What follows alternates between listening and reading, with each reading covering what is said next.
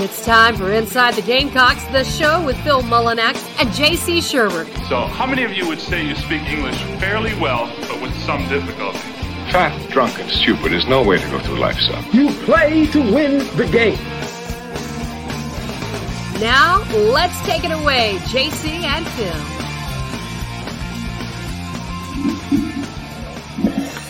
It's Inside the Game Gamecocks show. I'm JC Shurburtt. He is Phil Mullinax. Welcome in on a Thursday before game week. And uh, hey, that means Carolina Calls starts tonight. Six o'clock. I can't wait. I can't wait. I'm glad you turned me on to who is it? Uh, uh who does the play by play on the message board? Is that? Uh, oh, Whittle, Whittle. Hey, yeah, oh, Whittle, Whittle, Yeah, okay. Now, now, in fairness, they rotate a little bit because sometimes Whittle will take Thursdays off. Mm-hmm. So sometimes it's Hale, eh, but Hale doesn't have the. uh He's not in the zone on it like Whittle is. Whittle's unbelievable. I mean, it, you literally just sit there and laugh the whole time. Um, mm. But it gets informative as well. And uh, hopefully, Shane Beamer has an update on Corey Rucker because yeah. of the rumor that hit the message board uh, about him possibly being injured. I haven't been able to track anything down on that yet, but uh, we certainly are working on it. It's it's a it's just a tough situation when, when you're dealing with injuries and you know people don't want to be forthcoming with it, and that's fine. I mean that's uh, that's a smart strategy.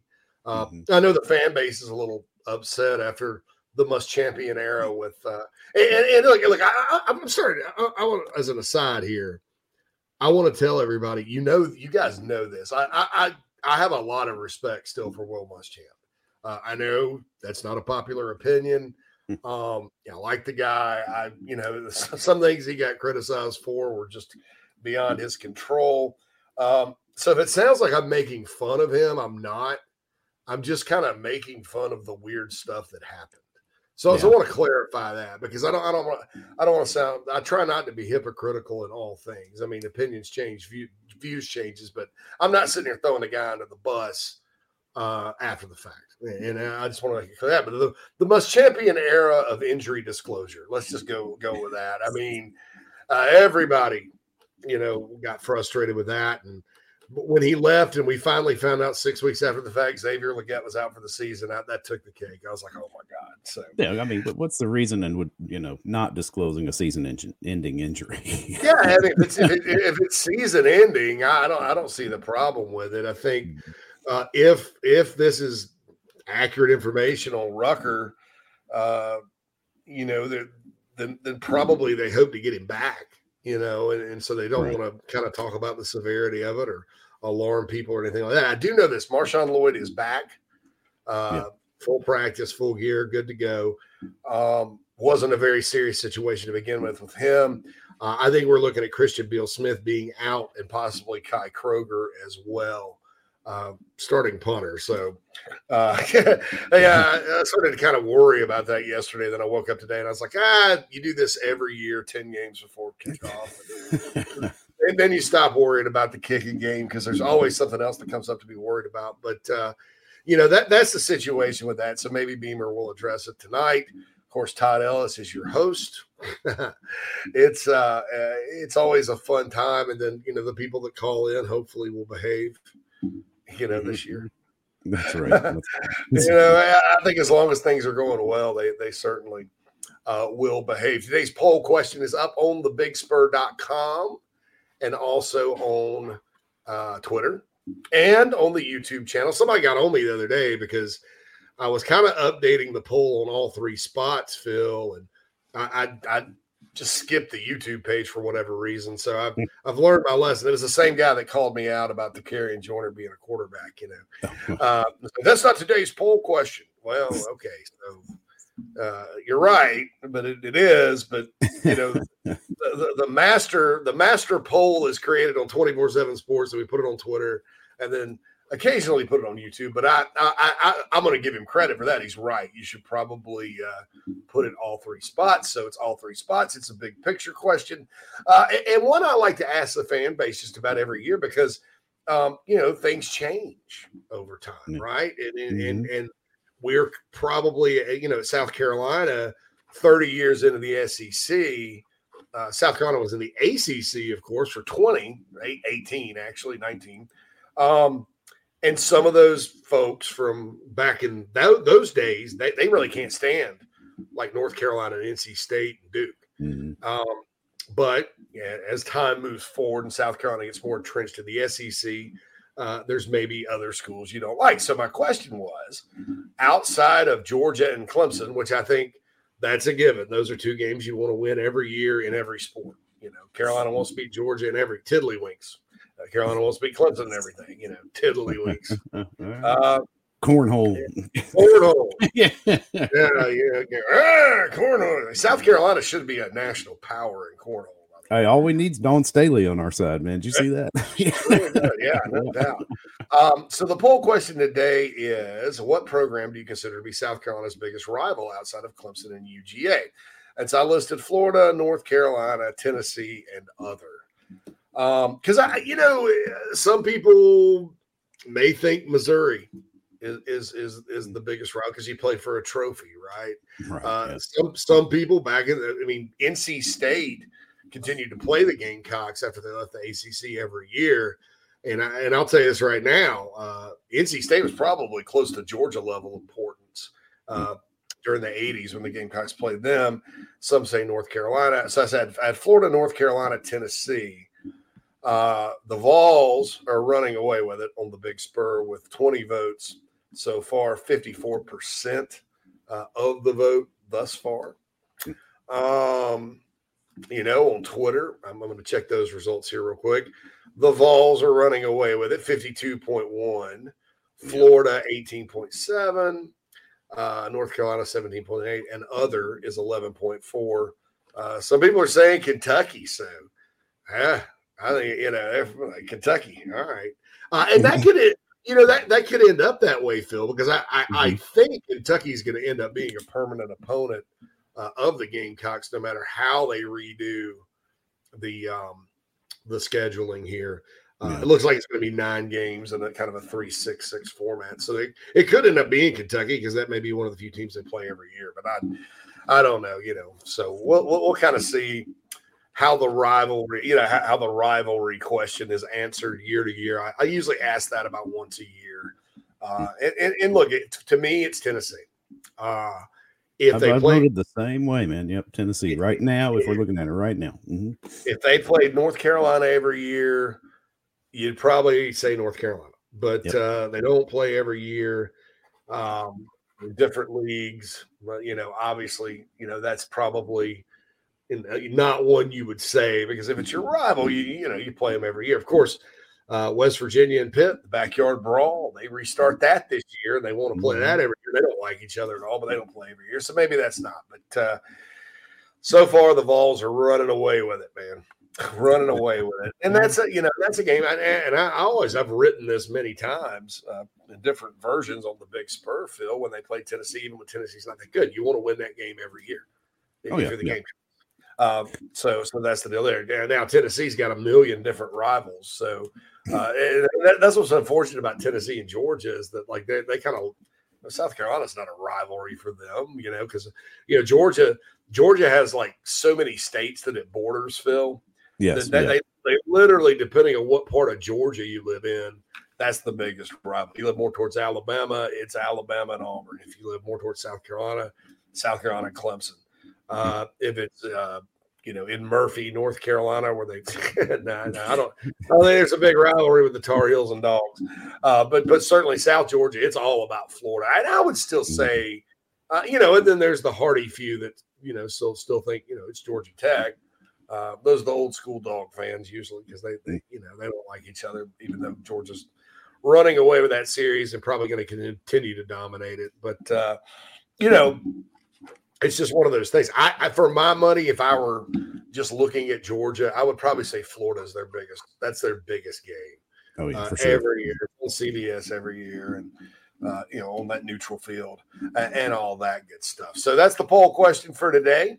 Uh, we got the Nana's porch chat box rocking and rolling, Mhm. um, and uh, we're going to get to that right now. David Cloninger from the Charleston Post Courier makes his debut on the show uh, coming up at the bottom of this hour after our first break. Certainly uh, glad to have Dave in here. Like Dave a lot.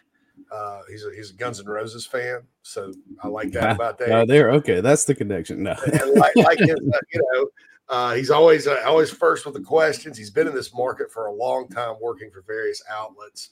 Uh, very knowledgeable uh, about the South Carolina Gamecocks, and certainly we want to provide you guys with all sorts of different voices uh, on this show. It's uh, you know, I know that kind of in the past, you know, I, have been a one man band, or I've done the thing with Keith before. I did the thing with Keith before that. Um, and all that, but the, the, the idea of the show and the two hour format is to just bring you tons of voices and, and let you have your own voice as well, mm-hmm. own, own voice as well. So, uh, Craig says nine days. I feel you, Craig. Nine um, days. I know. So, so who's doing the countdown to kickoff with all 73 of Todd Ellis, number nine, Todd Ellis's interceptions? hey, we'll do that next year. who's got all 73? Cue those bad boys up. That record will never be broken. Uh, Sean, said, Sean says if we are 2 and 0 facing UGA, could they flex our game and with the, the, time and the times with the Mississippi State LSU game. No, Sean, Mm-mm. it's uh, it's set. They don't. They won't do that. Yeah, unfortunately, locked um, in, yeah. locked into that uh, noon kickoff. But as I've said, the Gamecocks have won the last two noon kickoffs in the border rivalry. Cartwright says so. The elephant in the room is Rucker and Burch. Are they really hurting out for a while? Uh, like I said earlier, working on uh, Rucker, we've addressed Burch. Um, I, I, probably should have mentioned him, Phil, because I mm. there is some question there. Uh, but uh, somebody will ask Beamer about it, hopefully. Uh, single digits until kickoff, Clint says. And White says, Daniel says, Herb Rucker has a broken foot. Yeah, that's uh, you, it was a rumor on the big spur. And, and I, am going to say rumor right now, but I'm going to tell you this. Uh, I'm going to say that the guy that posted it, uh, we, we, we, sort of vet all of our posters, right? Especially if they post something like that. And if it's a rumor monger or somebody that doesn't really know what they're talking about, we will delete it. Uh, and, and but the guy that posted it or the gal, because uh, I really don't know, um, you know, his posting history says not, you know, leads nothing. Uh, you know, he's, he's good. Point is, he's a good poster. You know, he's not somebody that's just out there stirring the pot. Putting know. some salacious information out there. Yeah, and, and, Craig explains that someone who has a class with Rucker saw him in a boot said he'd be out several weeks. The boot doesn't worry me because uh, I think a lot of us misread boots, walking boots. They're they're very in a lot of instances precautionary. Um, but it's the it, it's the the talk, you know, the talk for. Uh, good morning, guys. Rodney says touchdown Carolina per Todd Ellis uh, all that good stuff. Marion says, "Morning, Nana's chat box, wondering about the Rucker boot. Everybody is, man. We're trying to to figure that out. Smith, be nice. He's a guest of ours. Uh, it's not cool. Uh, Craig says, not great having to be careful with Burch's back. Hopefully, he's all good in nine days. Uh, Clint answers the poll question Tennessee. Um, Will says, feel like only Missouri fans see Carolina Mizzou as a rivalry. I definitely don't see it as one. I don't either. No. Uh, as a rivalry. There is a trophy, though. Now, this is going to make you guys laugh for those that don't know. There's also a trophy for the South Carolina Texas A&M game. The Gamecocks just have never won it. trophy. I don't even know the Aggies will bring it to the game this year, right? It's uh, it's named after some uh, it's a Civil War general or a Davy Crockett. It's Davy Crockett. Some Is it Davy Crockett? Yeah. Right. Good American War, some South Carolina person that was at the Alamo or something. I, I you know, somebody, somebody that's smarter than me, uh, let me know. I wonder if uh, you know that's a Big Twelve thing with all the trophy games, right? So, are we going to get more trophy games with Texas and Oklahoma coming in, or are they just going to conform. no, I, I, I, think I think A and M Oklahoma. So so Oklahoma and Arkansas, and I meant to get to this with Trey mm-hmm. Biddy, and we'll get to it next time we talk to Trey. Uh, by the way, I'm going to have the part of his interview up on our YouTube page soon, where he kind of gives you guys a guide to Fayetteville and Northwest Arkansas, because I know a lot of you are going out for that game. Um, I'm going to cut that up as just the guide to Fayetteville because he had some he's giving you more recommendations than I ever could. I have not been there more. I think I've been there twice. So that's the deal there. But with Missouri, Well, Missouri, before the, the league started forcing that Arkansas border battle on them, they didn't really have a rivalry. You know, uh, they like to play A and M because they used to play A and M, and now they got the border war with Arkansas, which has gone over like a lead balloon at both schools.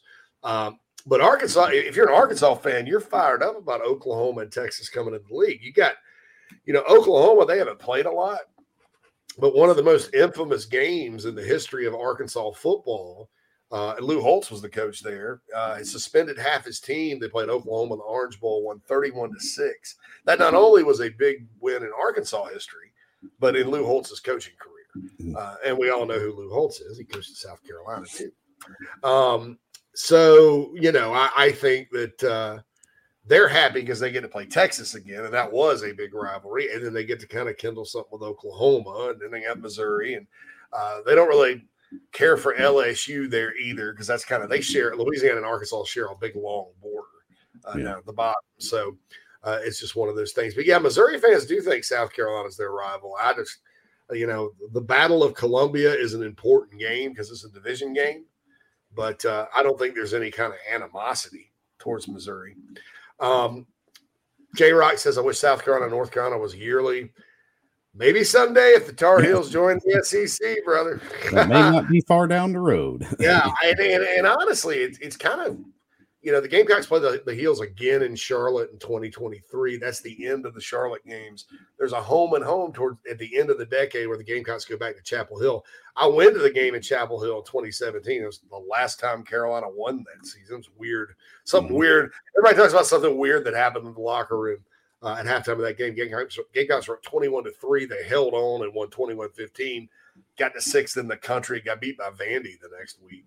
Right. Um, Carolina Lucas says, got to say, the accent transition from JC to the future Mrs. Shurburtt took me on a journey from JC, sounded like Cowboy Bebop. Cowboy Bebop. I gotta figure that. So that's I gotta I gotta her sounded like Chris Farley and saying, Got bears, beef sandwich, bears. It was striking her Midwestern accent. It was. I, I went through that same ride. like, oh, beef sandwiches. beef gamecocks, cocks. But uh, but look, um, yeah, it's how people talk up here. By the way, uh, if you're looking for a streaming recommendation and, and you want to know what I'm talking about when I go beef sandwich, Polish sausage all the time, there's a really good show called The Bear. Um, it's about a guy who's like a bougie chef at a big time New York restaurant. His brother dies, so he has to go take over the Italian beef restaurant in Chicago. Uh, and it kind of shows you a little bit about like the cult, the food culture here and all that. But I recommend that. Todd, uh, Daddy says Todd must have pics of somebody to keep this radio gig. That, that's that's a common opinion, but like I said yesterday, I don't think it matters much anymore. No. um, uh, Smith says would be very impactful to the room uh, for Rucker to be missing for an extended period. Corey Rucker's a good player. Mm-hmm. Um, as far as can somebody take his place, I don't know because he's a guy that can play like all three positions and he's a really good route runner. Obviously, he's a proven player in college. Uh, you know, some of these guys have gotten better. I'll, I'll tell you right now, Xavier Legette and Ahmarean Brown are better this year. Uh, but they haven't gone out and, you know, Corey Rucker caught like 14 passes in a game. So that's uh, that, that's crazy. Oh, Daddy O, the Bonham Trophy. The Bonham ah, Trophy. Bonham, okay. Bonham. All right. A and M better bring that trophy this year, J Rock says in the Nana's porch chat box, because they're leaving Columbia with that L. And then Jay Fowler says, left my butt off on the South Carolina Texas A&M comment. Bonham is from Saluda. Okay, thanks, Daddy O. Appreciate it. And uh, he said he saw the A&M trophy in College Station a few years ago, Smith says, and he never knew it existed until then uh, Marion comments on Cloninger is going to join us here in about 10 minutes. Always like hearing David's info on JB and Goldwater. Uh, Carolina Luca goes, go Cax. Carolina, she's going to get mad at you, man. She's going to walk in here and go, eh. um, Craig says a perfect opportunity for Ahmarean Brown to step in for Rucker. I, Craig, I don't even know that Ahmarean wasn't. I mean, Corey was getting there, uh, working towards a starting spot, but I don't know that Ahmarean's not going to I don't I don't know if it's like that. You know, I I, I think Ahmarean has a role in this team too. By the way, I think they need to. Uh, he needs to be the Damiere Byrd guy. You know, remember during the, the Spurrier era, uh, and they they underutilized. Um, they under underutilized Damiere Byrd because uh, like last year on my birthday, the day after Christmas, uh, we all went to our local watering hole and watched the Bears. It was on a Sunday, uh, and Bears, Bears, beef, Bears, beef, beef, Bears, and they played the the Seahawks, and they actually won and threw a pass at the end of the game, and somebody went up and caught it in the end zone. They're like, "Oh my god!" It Like had like four people around it. It was Damiere Byrd. Still doing it now. So, um, you know, that who's that player where you just see you see the quarterback just chuck it up and you're like, who the hell's back there? Oh, look, it's Damiere. yeah. oh, oh. And so, um, I mean, he was kind of underutilized, but I, I, I think sort of in the manner that they used him under Spurrier, that's that's that's probably a smart way to use Ahmarean Brown. If you look at what Brown did as a freshman at Georgia Tech when he tied Calvin Johnson's touchdown record, it was all go routes. I mean, it was all like yeah, he's all of a sudden yeah. right, right call, right time, boom. Like mm-hmm. last year, it drove me nuts that the opportunities he did have when he catched caught the ball um, was uh, you know, it was kind of these short little screen passes and stuff. Now look, I'll be honest, he gets a block and space, uh, catches mm-hmm. a little screen pass, he's probably gone. I mean, yeah. you know, depending. But uh, and so, so I don't think it was a terrible play call. It's just a bad situation. Somebody missed a block, big surprise, stuff like that last year. So I don't I don't know if it's Ahmarean or Xavier or who who who may step in. Landon Sampson, maybe dare I say? I, I don't know. Mm. I'm like uh, that's just one of those things. World world class speed. Oh, hurt me, oh, hurt me. Boom. before I became an animal lover, I'd go kick your dog. Oh, and I was like, ah. that's right. I started feeling bad about it. I was like, I don't want to kick the dog. I would never kick my dog. Um, Carolina Lucas says, "Tell the fiance, don't worry. If she heard me, she needs subtitles like swamp people." That's funny, Corey. I'm not. I'm not even dignifying that uh, comment there. Uh, Daddy O uh, continues on with the Bonham thing. Um, nine South Carolinians died at the Alamo. See, I, I, I think I read that, but that's one of those things I didn't uh, retain. Mm-hmm. uh, probably because I just yeah. Hey, look, South Carolina six and zero oh, and into that A and M game. I'll read up on the whole thing. You know, yeah, I'll, yeah, I'll, I'll memorize that. You know. Uh, J Rock says, I really hope Lloyd has a big year this year, but at the same time, I think Juju could show out and push for that RB1 spot. Uh, I think Juju is going to get a lot of carries, and I think he's going to get a lot of touches uh, compared to last year.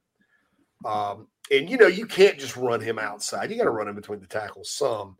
I just don't know you know, with him, you have to be careful because of his size. You don't want him to get banged up and then he loses a step because his game is elusiveness and making people miss. I think how they used him, Phil, in the bowl game, uh, Juju McDowell, yeah, is the perfect way to use him. And you you got kind of another Juju there with little Turbo Miller uh, to kind of play that role as well. Mm-hmm. Um, I, but I, I thought, you know, the whole year you're kind of like, well, they should probably play Juju more and why what are they doing with him and what's he doing and all this other what's he doing? I don't know what he's doing. What's he doing? Mom, the meatloaf. Uh, and anyway, he uh, in the bowl, you know, little short passes that that were actually runs because behind the line of scrimmage, uh, you know, that outside run play that they hit it for the 35 yard touchdown. I mean, he is a guy that uh, when he touches the ball, he makes things happen. And then you look at the spring game, Phil, that guy was lights out. Yeah. Yeah. Uh, Did he line up in the slot in the spring? Were they running him out of that? Some, yeah. Some, yeah. Yeah. Thought so. Mm-hmm. All right. So Corey says, I feel like this is a season. We'll see if you kick returns ran back with Juju or Dante Miller. I'll be okay with either of them back there. Yeah. Look, Corey, I, I think this. I think that uh, Juju would have probably busted one for a touchdown last year. South Carolina just did not have very many kickoff opportunities. It seemed like every dang game the ball's going to the end zone. They get it from the 25, which is not a bad deal. You get to the 25, it's not bad. But uh, he just didn't have a lot of opportunities. If you look at his stats, Mm-hmm. Uh, that's it. I wonder who's gonna. I wonder if Josh Vann's returning punts again this year. Who knows? Who knows? All right. So Daddy O says, "Is A and M the biggest cult in college sports?" And there's three responses to say no. It's Clemson. Yeah, T- take it from a guy that lives in Greenville. No. ah, you know, is it a cult? I don't know. That's my whole thing there. So um, I don't know. I want to tell it's you close, guys, though. yeah, they're uh, close. Uh, in Columbia, you know, uh, get on get on the NIL thing for a moment here. Uh, if you're in Columbia, there is a public signing uh, sponsored by Palmetto Autographs and Carolina Rise. Uh, if you want to find out the scoop on the is Corey Rucker in a boot, go to this event because uh, they're having um, uh, public a public signing autograph session for these guys. Go out, uh, you pay them obviously for the for the autographs. That's that's one of the good things about NIL. There's uh, it's twenty dollars per person per autograph. You can have Jaheim Bell, Xavier Legette, Josh Vann, Ahmarean Brown, Juice Wells, and Corey Rucker, all the receivers. And you know, chances are, chances are, some of these guys, maybe more than half, will end up in the NFL. Uh, so, uh, you know, I, I, think Jaheim specifically could be as good as Jaheim desires to be. You know, I mean, I, he desires to be great. So, uh, it's at Swamp Cabbage Brewery in Columbia on Saturday, uh, same time the show runs. We, we don't have a show Saturdays, but it's 11 a.m. to 1 p.m. Uh, so go out there. Uh, part of the proceeds go to Carolina Rise, part go to Palmetto Autographs. Most go to the kids. Um, this is what NIL is all about. You autographs, you can get photographs with the guys. Um, and Corey Rucker's scheduled to be there, so you get to see if he does have the boot. So if nobody reports anything between now and then, um, you can go see for yourself and help out a good cause. Also, join Carolina Rise if you have not. We're still uh, working our membership numbers up there. We've signed eight baseball players, GG Jackson, and then yesterday uh, did an NIL deal with Mohamed Kaba, which I personally wanted to do that uh, because of Mo's tweet over the summer. Uh, he was like, "Hey, these NILs are, are NIL deals aren't hitting." Uh, if you need your lawn cut, I need your lawn, yeah. and, uh, and, and, and so then Cato's Power Equipment came in with a big deal for him, and you know, just to give him uh, another extra little deal, I, I thought was important uh, for me because I have mad respect for a guy that's going to get out there in the sun and cut grass. You know, uh, you talk about earning it, and Mo's having a great preseason, by the way. Probably will start. For those of you that are always concerned about the linebackers and want Mo to start, he's uh, going to start. All right. This is flown by. David Cloninger coming up, other side of the break. This is the show with Phil and JC. We'll be back after these messages. By the way, hour number one brought to you by Cindy Searfoss Realtor, Coldwell Banker Caine, my hometown of Spartanburg. Check her out. You'll hear the ad. Uh, and I'll pass along her. I need to start passing along her number too uh, during the, uh, the the live reads here. But anyway, David coming up afterward. Just as your State Farm agent combines good neighbor service with surprisingly great rates, you can combine your home, auto, life, or small business insurance with Tony Pope State Farm Insurance today. And guess what you'll get? That's right, even more good neighbor service with surprisingly great rates. In fact, Tony Pope State Farm is your go to agent anywhere in South Carolina, North Carolina, or Georgia for the service you deserve at the price you want. So try combining your home, life, auto, and or small business insurance insurance today. Tony Pope State Farm has been in business for more than 30 years and can handle anything you need in the tri state area. Once again, Tony Pope State Farm will help you mix and match perfectly. Call 843 851 2222 or visit TonyPope.com today. Like a if you're a listener, you know I feel strongly that if you're in the upstate and are in need of real estate services, Cindy Searfoss is your go to person. Searfoss of Coldwell Banker Caine uh, can help you with any of your realty needs right there in the upstate of South Carolina, Greenville, Spartanburg, Anderson, Oconee, uh, Pickens, wherever you are. Cindy can help you with that. She's married to a die-hard Gamecock fan, has been in the upstate for more than 35 years. Right there in my hometown of Spartanburg, Daniel Morgan Avenue. Contact Cindy 864 414 5271 or email csearfoss, C S E A R F O S S, at cbcaine.com, C B C A I N E. That's Cindy Searfoss, a proud sponsor of the Inside the Gamecocks podcast. Check her out. We've already gotten several emails from listeners uh, that are very impressed with her professionalism and her ability to help you with your real estate needs. 864 414 5271, Cindy Searfoss of Coldwell Banker Caine. If you're looking to sell or buy multifamily property right here in South Carolina, the Bergeson team of REMAX at the Lake can help you get to closing fast and easy. Adam and Derek Bergeson both are very proud Gamecocks and are more than happy to assist you with any of your commercial real estate needs all across the state. You can email Adam at abergeson at remax.net. That's A-B-E-R-G-E-S-O-N at remax.net to get your next deal underway. The Bergeson team, proud sponsors of Inside the Gamecocks.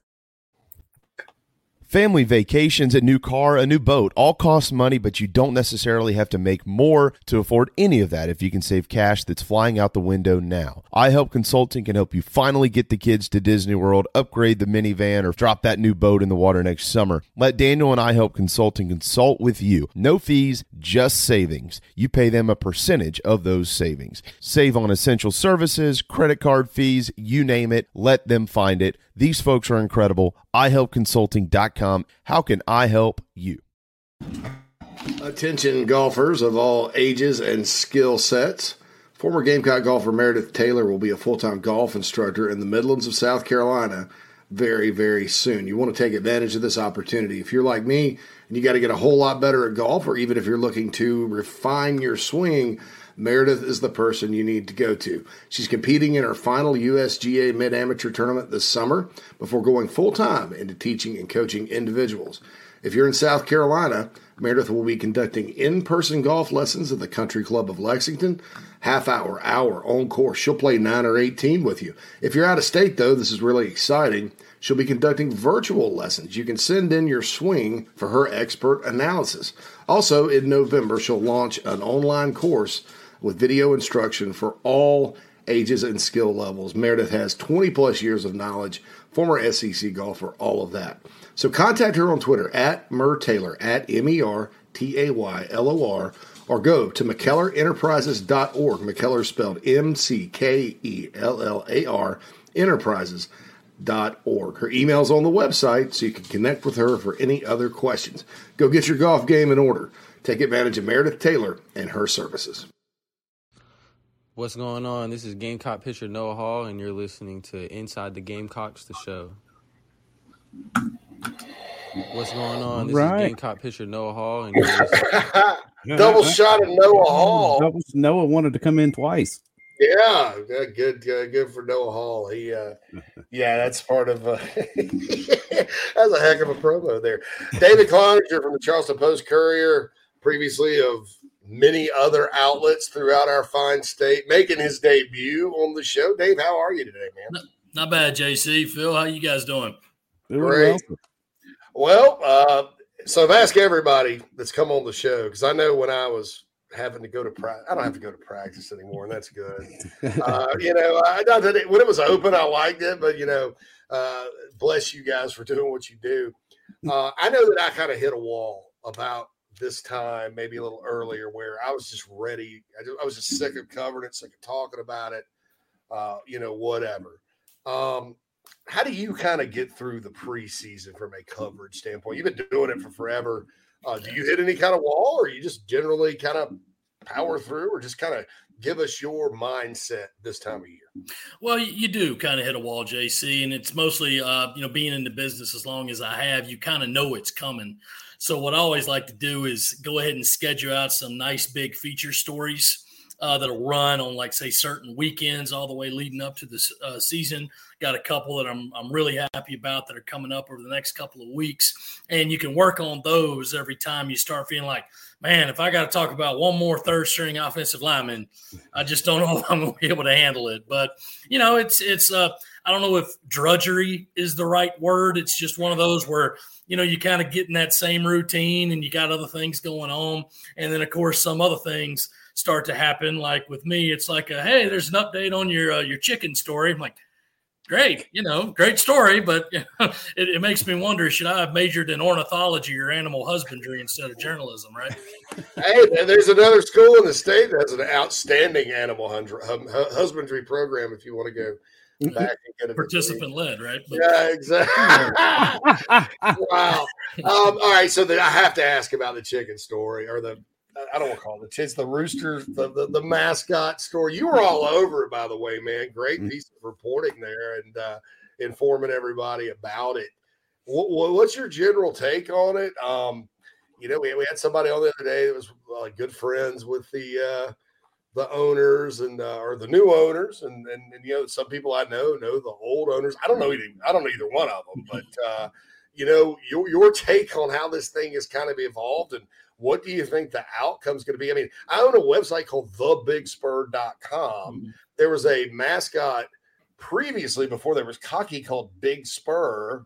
I don't know that anybody really owns that name outright. I mean, I, I would guess I own the the part, and, and, and the university owns just Big Spur. But you know, I mean, what, what what do you think's the outcome of all this, and your thoughts on that story?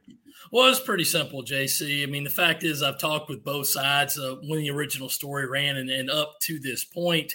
And the fact is, is that you know it wasn't USC's idea to get a live rooster mascot. This was done by the original owners and they did it as a labor of love. They had the bird. They said, "Hey, would you be interested?" Yeah, sure, bring it around. You know, and it took off. You know, for whatever reason. I, I think both you guys know that sometimes the traditions that come around South Carolina, it's touch and go. You know, some some people some come in and people love them, like Sandstorm. Some come in and people are like, "Oh man, what were you thinking there? We we, we got to get away from that." So, Carolina girls, yeah, yeah, there you go. So you know, um, people just started looking at it and, and they liked it. So that original owners, you know, they started getting more into the university, but the university still didn't own the bird. So when the original owners decided to give it to the new owners because they were getting older, had some health problems, they said, you know, hey, you y'all take it, and everything was fine for a couple of years. But then when the new owners debuted their bird that they had been raising, they noticed the the comb, you know, on top yeah. of the head, and the old owners didn't like that, and oh. they had the naming rights. So, to, you know, long way to answer your question, JC. But the way this is going to end up is real simple. The old owners, at least right now, have no intention of ever releasing the name Sir Big Spur. It's their name, and they can do what they want with it. And if the new bird debuts under a name that USC will choose and will have the naming rights to, that's it. And the, the new owners, Beth Van Clark, will say, here's the bird's name. It's the university's name. And from now on, every bird that comes through will be named that. So I realize there's some folks out there saying, hey, you ought to name it this, you ought to name it that. And it's it's not a malicious thing, but it's going to be USC's decision. There's not going to be fan input. It's not going to be a vote. Uh, it will be announced sometime before the first game and that's going to be it. And um, I would hope that there would be a way to honor the previous owners because they've been doing this since 1999 and they did it for 20 years really on their own dime. Mm-hmm. But that's just something that, that USC will have to work out for them. And when it first came up, you know, like I said, I got a phone call, and with you, it was the maybe a rare occasion where I'm like, USC doesn't really have anything to do with this. You know, it, it's not their bird, it's not their fight, but all of a sudden they're dragged into it. And as I reported yesterday, that ran in the paper this morning, they're making sure it won't happen again by saying, we're going to pick the name and we're going to own it. So that's going to be it. Whatever the new name is, USC will have control of the rights. Yeah, it's uh, yeah. Hopefully that that, that could do it. Yeah, it's it's just uh, one of those South Carolina things. That, uh, exactly. You know, Matt, Matt Baker, Baker from the Tampa Bay Times says the state has come up with some suggestions. Cluck Norris uh, Marco Polo Pollo, I guess cock cock commander.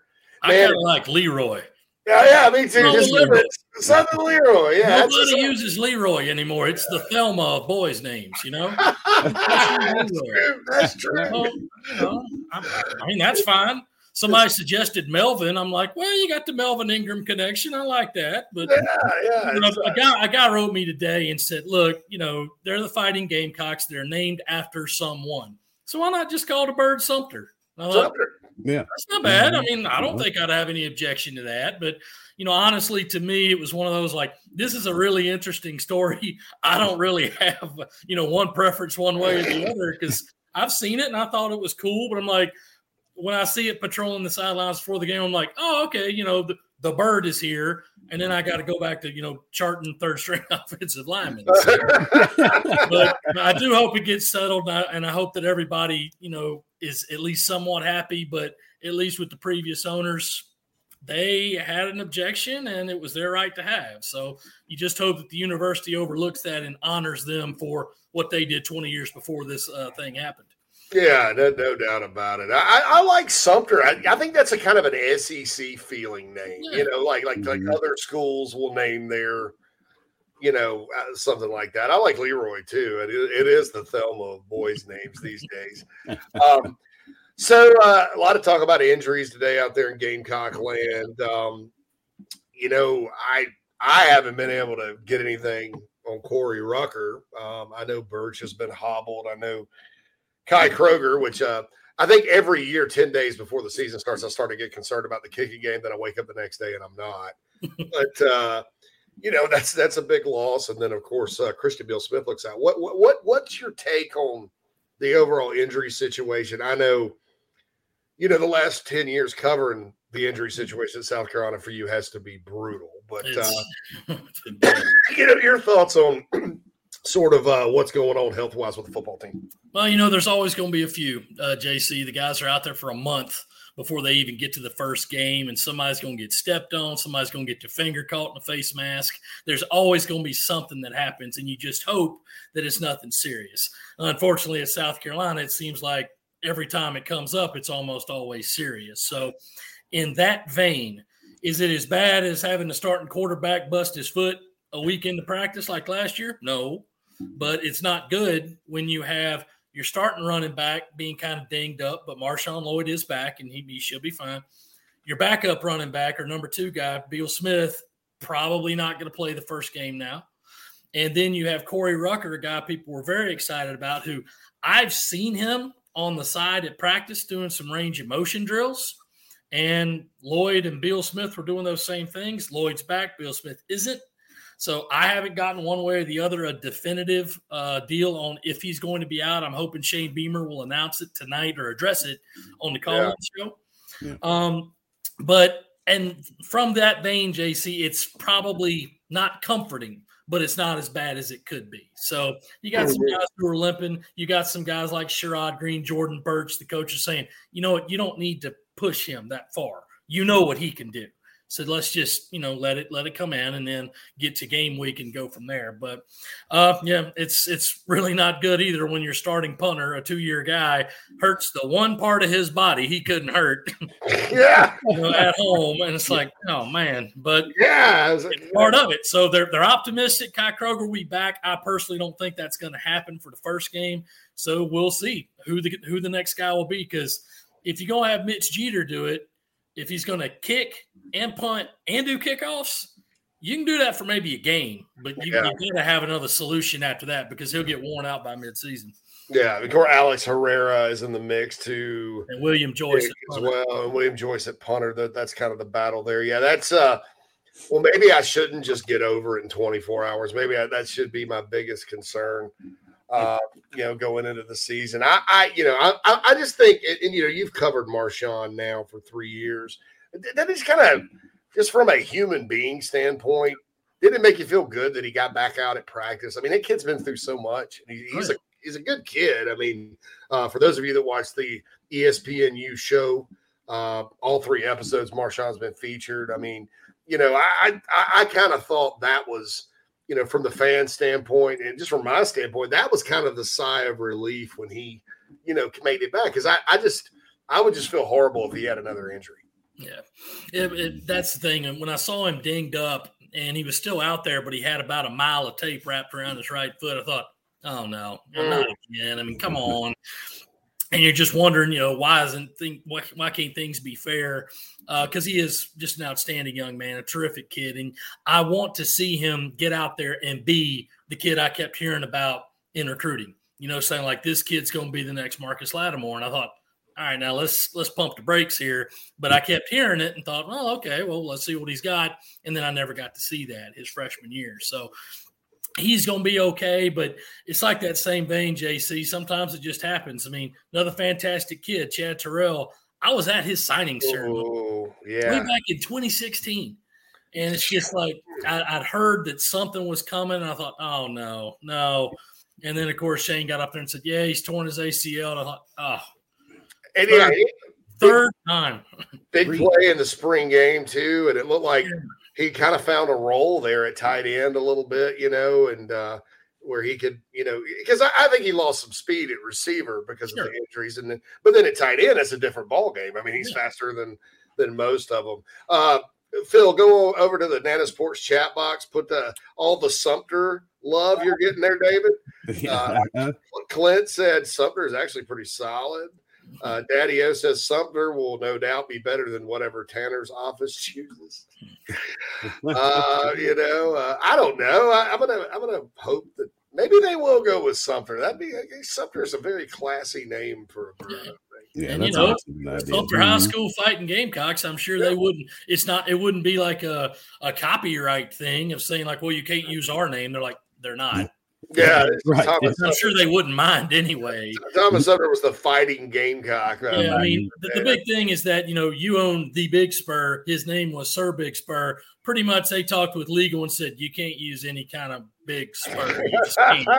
hey, I, You're setting yourself up for a lawsuit. So I told I told Eric Nichols on Twitter. I was like, I don't care what you do. You can use whatever you want for me. But yeah, I'm, I- I'm not the one out there worried about the name. Heck, but uh, all right. So you know, this year everybody's expecting improvement over last year. I think uh, when you look at the roster, David, it's it should be an improved football team.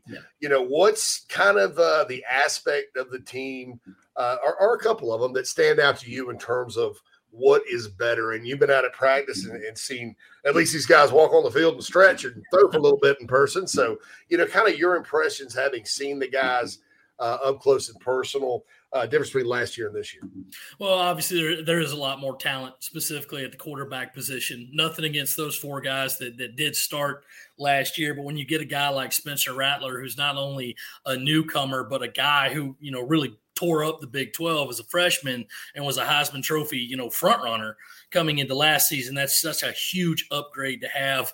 Uh, I know I'll be making all the, the callers for the calling show tonight happy because they've got tight ends and they're going to use them the talent at that spot is absurd. They've got four guys who could legit be in the NFL in a few years. So, and two that definitely will be playing on Sundays next year. So, Yeah. uh, that's always good to have them. The depth is a little thin in some spots, uh, most notably as safety and linebacker. And just the, the point is not that they're bad, but they're young. They're very untested. Yeah. But at least it's safety, you know, they've been talking about them all camp, and I've seen them. Nick Emmanwori and DQ Smith, those guys are making some plays out there. And just to see Emanwari cover from a safety perspective, he's six four and got these big long arms, and he he's amazing to watch out there from how he can jump and get low and tackle somebody.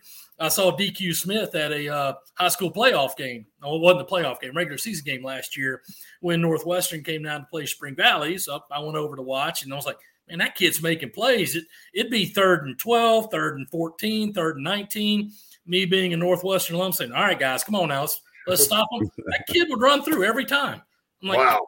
I mean, come on, fellas. I'm flashing back to you the old days saying, you know, there's no such thing as an all American running back. There is such a thing as horse crap tackling. So come on.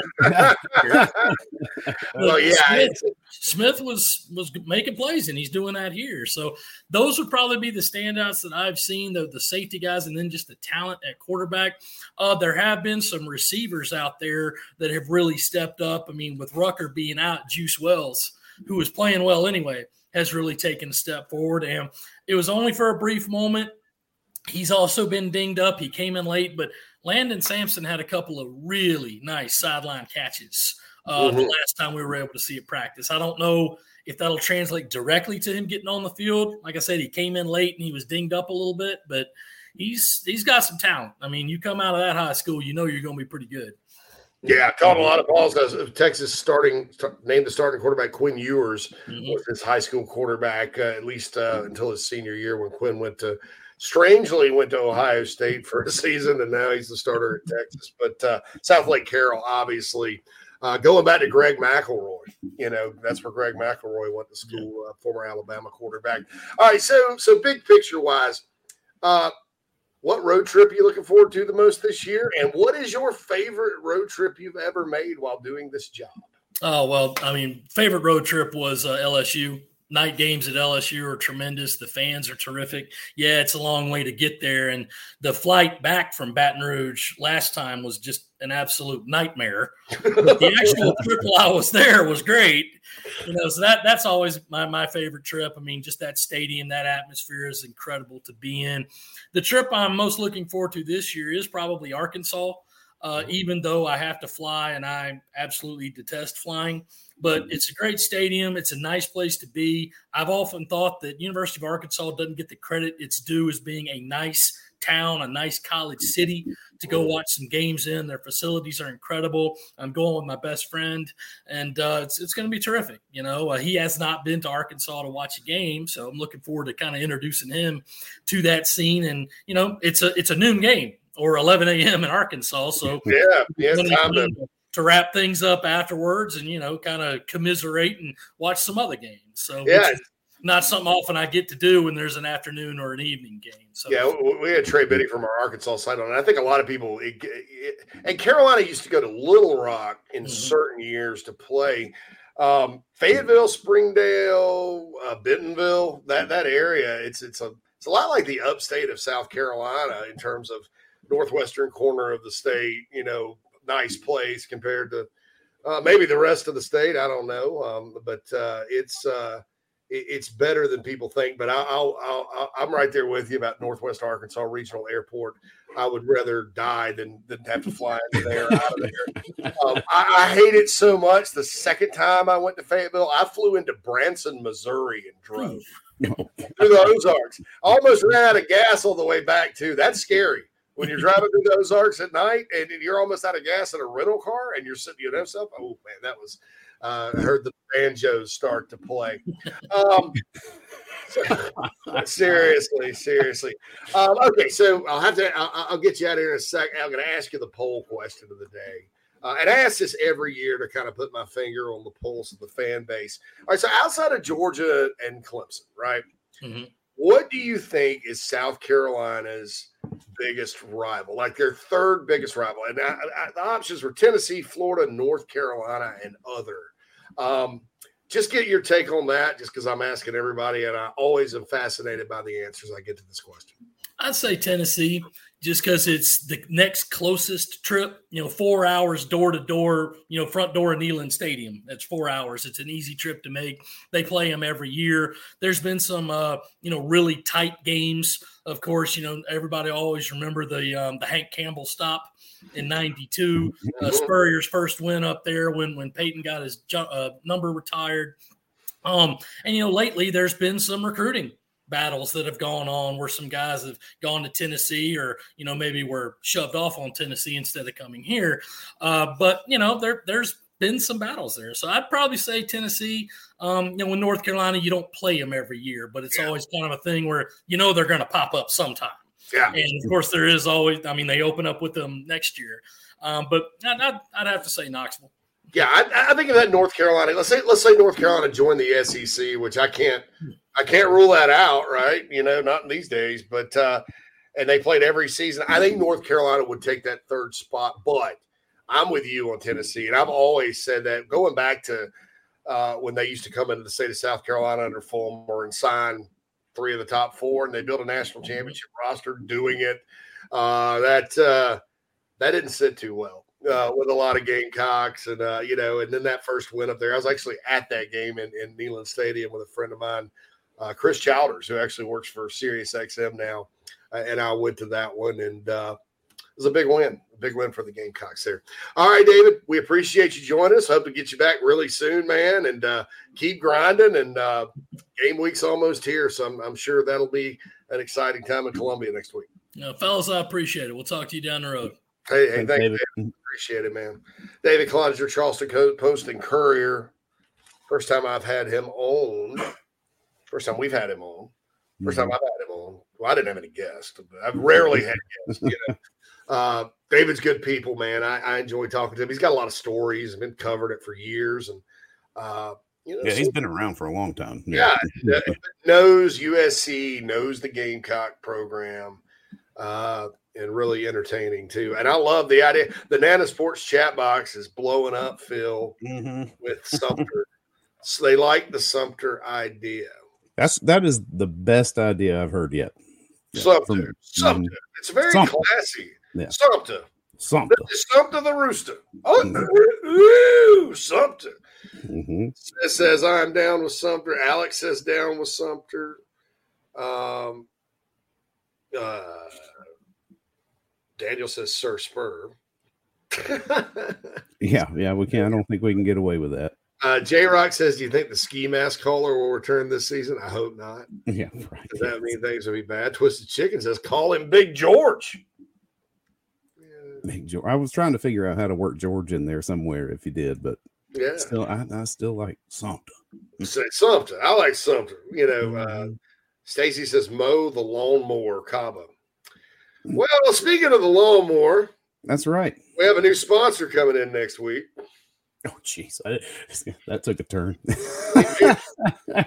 I'll, just, I'll, just, leave it at that. Phil and I have some uh, some product to kind of test out. Review, yeah. Mm-hmm. Uh, Daniel says DC's always a good listen. Saunders says in Nana's porch chat box. I wish you had more of a Arkansas rivalry. I have a soft spot for them since we came to the SEC together. They did. South Carolina played hmm. Arkansas every year.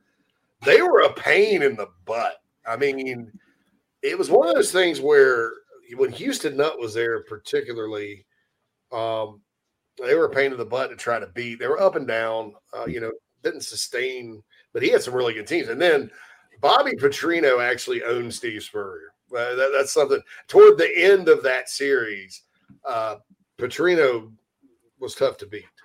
Yeah, right. one of the one of those games, I had to rescue my sister from Williams Bryce Stadium. She was down on a date with a guy who uh, got real upset about the way the game was going and threw his coat on the field. So uh, he was detained in her ride. Yeah, the middle of the game's about halftime. I get a phone call. Hey Phil, uh, you think you come get me?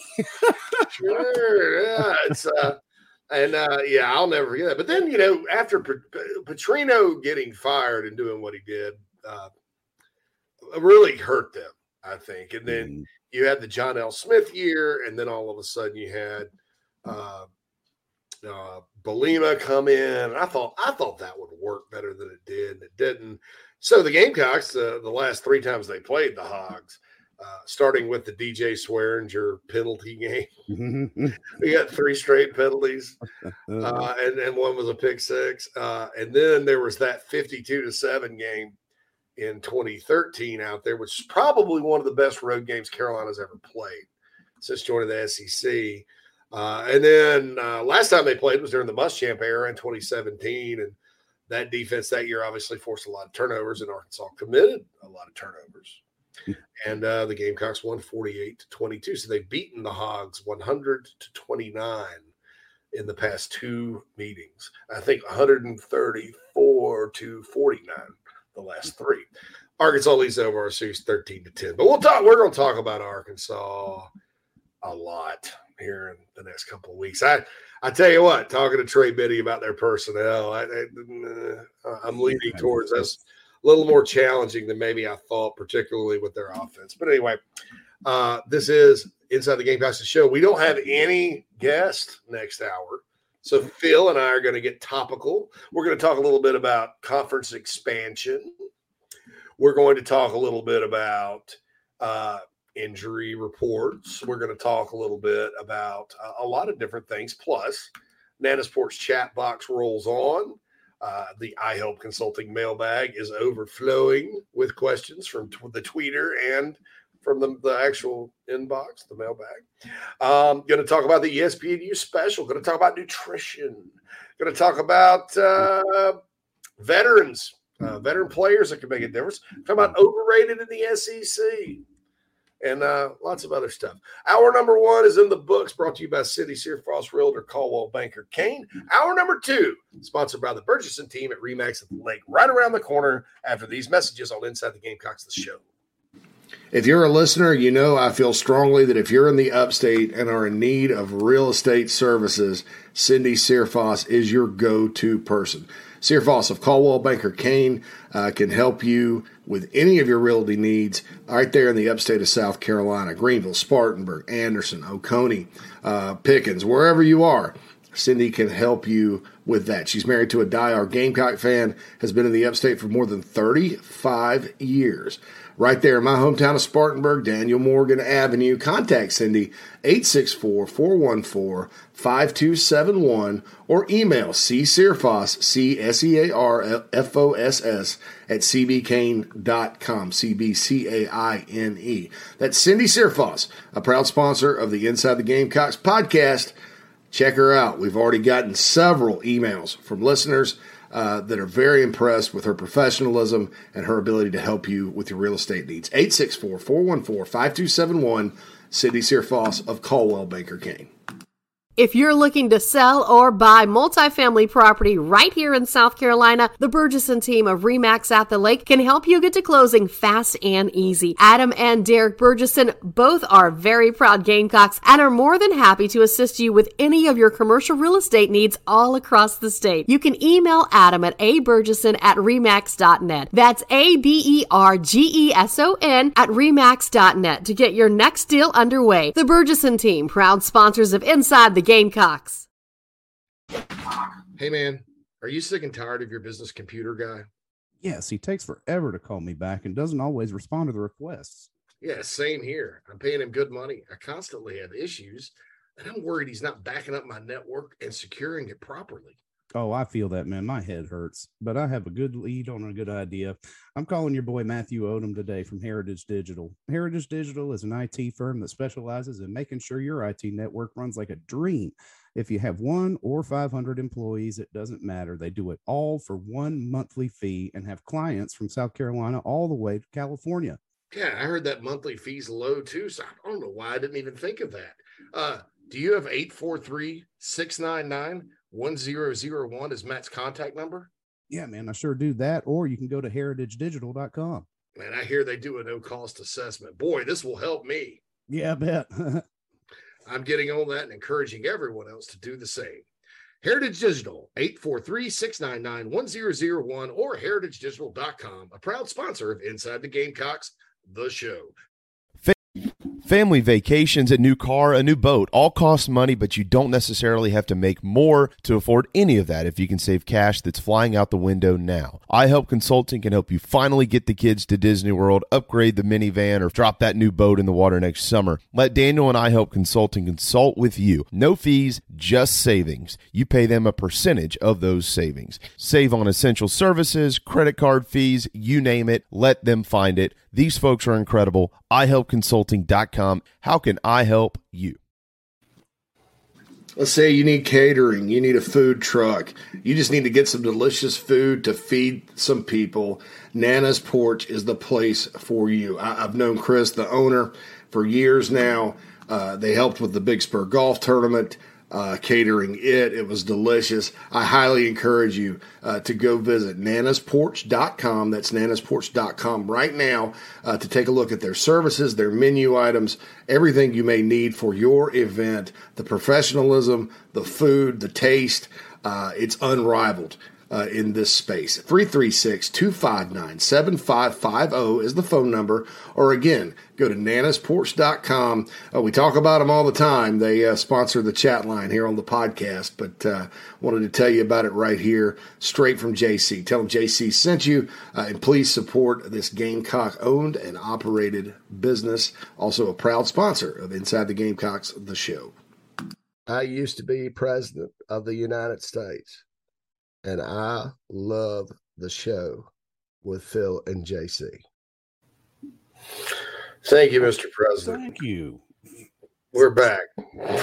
Second hour inside the game, guys. The show. Uh, love to have you guys on, and uh, or, or love to have you guys with us today. Nana's Porch Chat Box, iHelp Consulting Mailbag, myself, Phil Mullinax. Thanks again to David Cloninger. Uh, great to have him on uh, about the bird. And I'm just to call it the bird because I, I, I, know it's a rooster, but it's not really a rooster. It's a fighting gamecock, and yeah. that's a mouth mouthful to say. So I'll just call it the bird.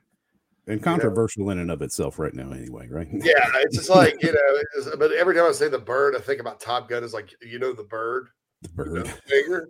yes, I know the finger goose. Um, anyway, um, so so Phil, I, you know, uh, and, and, David's been all over it. And David's, it's almost, you know, I love the way he was like, oh, I guess I got the story. This is my story and, and, all that. I love, Just I love with it. it.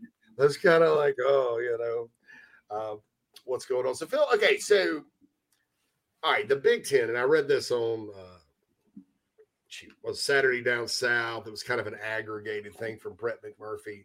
Yeah. Uh, and Kevin Warren, who was on with Bryant Gumbel. Mike Morgan and I, by the way, catch the the latest episode of the JC and Morgan podcast with Mike Morgan and myself. Mike was at like an ESPN symposium and they did over unders for SEC teams. And you you'd be surprised about how many people unanimously almost said over six and a half wins for the Gamecocks this year. Uh, I'll have that actually. I'm going to chop it up and get just those comments and, and, put it on our YouTube page soon. But uh, if you want to go check out JC Morgan podcast at some point, it's up on iTunes and Google Play and wherever else you get that podcast. Uh, but I read this from, from McMurphy and, and, and, Mike and I talked about this. Uh, the Big Ten looks like they're going to go to 20. Yeah. Mm-hmm. Um, now, you know, there are different opinions out there about the no brainer teams that are, you know, like a lot of people say, you know, Florida State, North Carolina, uh, along with Oregon and Washington. You know, is the is the Big Ten really going to try to come into the South? I mean, that, that's my question. Uh, you know, and they've gotten as far as Maryland, uh, and it was just like I said, golly gee, the the, the Yankees have a have the Yankees, a, are the Yankees are coming. The Yankees are in terror. But, um, it, it, so, so say, I, you know, I think Miami kind of fits in that league. I think Florida State does not. I think North Carolina may, uh, to a certain mm. extent.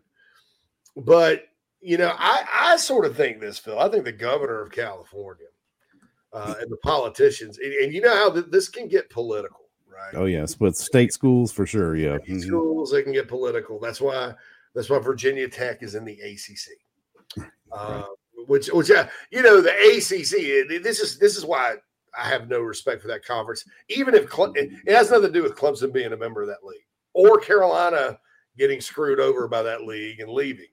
Uh, mm-hmm. It just has to do with like who do they think they are? Okay. Uh, you know they don't they, they don't have a leg to stand on as far as the SEC football conference top to bottom, uh, and you know so, so they're they're never going to be the, the SEC in football, right? Mm-hmm. Um, good basketball league, probably better than the SEC, but half the time, the SEC's best teams will will uh, in basketball win in the NCAA tournament against the ACC. So uh, I'm not I'm not totally conceding that. I think most years it is a better basketball league, but but not all the time. So they get we, you know, the money's better. Blah blah blah. There's so much more to like about the SEC, than the ACC. So what does, what does the ACC do? They they they you know about ten years they start talking about academics all the time academics, academics, academics, academics, academics. Yeah. Oh, we're not gonna we're not gonna let Virginia Tech join the league. Uh, you know, we want Syracuse. You know, yeah. Syracuse eventually came in, right? When Syracuse and Pitt joined, but no, you know, they were gonna bad. You know, they, they were going to banish Virginia Tech from joining, but um, the state government in Virginia was like, "Well, hey UVA, if, if you like things like funding." Uh, you're, you're, gonna, you're gonna vote for the Hokies to join, you know. And North Carolina and Duke were all against it. What a blah blah blah blah blah. But at least UVA's got the academic thing they can stand on. They, they can't stand on it. It's, it's, it's Th- Thomas freaking Jefferson, baby. Yeah, but no, it's uh, so they they've always fancied themselves as this, you know, coastal elite Big Ten style league. well, then when Maryland left, they were like, "Holy crap, who do we get? Louisville." Louisville. I think you get in there with a driver's license. That's Kentucky. You may not need one.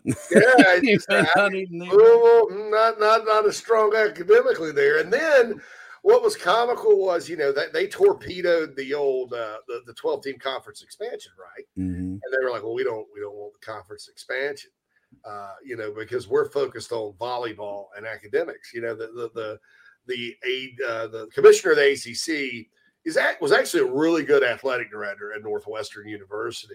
Uh, for a while, but I think he's a little out of his element. You're out of your element, Donnie You're out of your element. you know but he uh he um he starts talking about volleyball and academics and how that matters and how they need to solve some problems before they expand the playoff and all that and then in the same breath you know you, you read another interview and and i think i think it was either one of his presidents or him well we discussed adding west virginia to the league And I'm like, oh, academics, you know, West Yeah. Virginia, where they burn, you know, next to Michigan State, where they burn couches when they win. Uh, they burn more couches in Morgantown, West Virginia than anywhere else. I mean, uh, West Virginia, not an academic powerhouse, right? Uh, and, and it's just like, oh, that was your big uh, your big play there. Let's let's add West Virginia. All right, good. Uh, we care about academics and volleyball. Hey, West Virginia, by the way, you know, anybody, West Virginia, you know. I know, I know. Oh. but you know, for all their talk, though, man, is that the, the biggest thing that's driving this, I think, is going to be, you know, eyes on TV sets, right? It it doesn't matter if they're academic or not. The decision is going to be made on how many people are going to watch these games and how many new people are going to watch these games so that you can get more money. Exactly. It's about money. And the ACC is compl- screwed six ways from Sunday when it comes to money. And they did it to themselves. yeah, I, I, and, uh, I, I've done a lot of media today. By the way, I, I was on with Bill Gunner this morning, uh, on in Tuscaloosa this morning. I'm usually on in Tuscaloosa on Wednesdays, but I was supposed to be Thursday this week. And then uh, I, had a chance to go on with Bill King uh, in Nashville, and he was asking about Clemson and, and the ACC and the money. And I said, well, Clemson, you know, first of all, don't think that Clemson's just sitting there hunky dory and happy about being in the league. And I don't care what they say publicly. I don't. I know that they're they're if they could get out, they'd be out. You know, if, if it weren't for that grant of rights.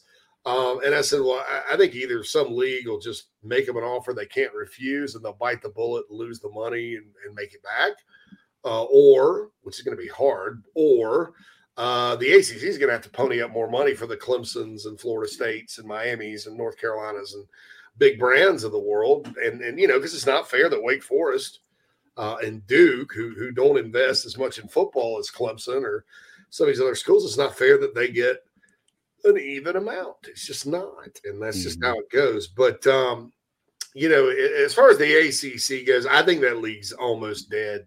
Uh, we've seen it come back from near destruction before. Um, but there are some people that just think, oh, Virginia, North Carolina, FSU, they're going to the Big Ten. Here's my take I don't think the Big Ten's going to expand south.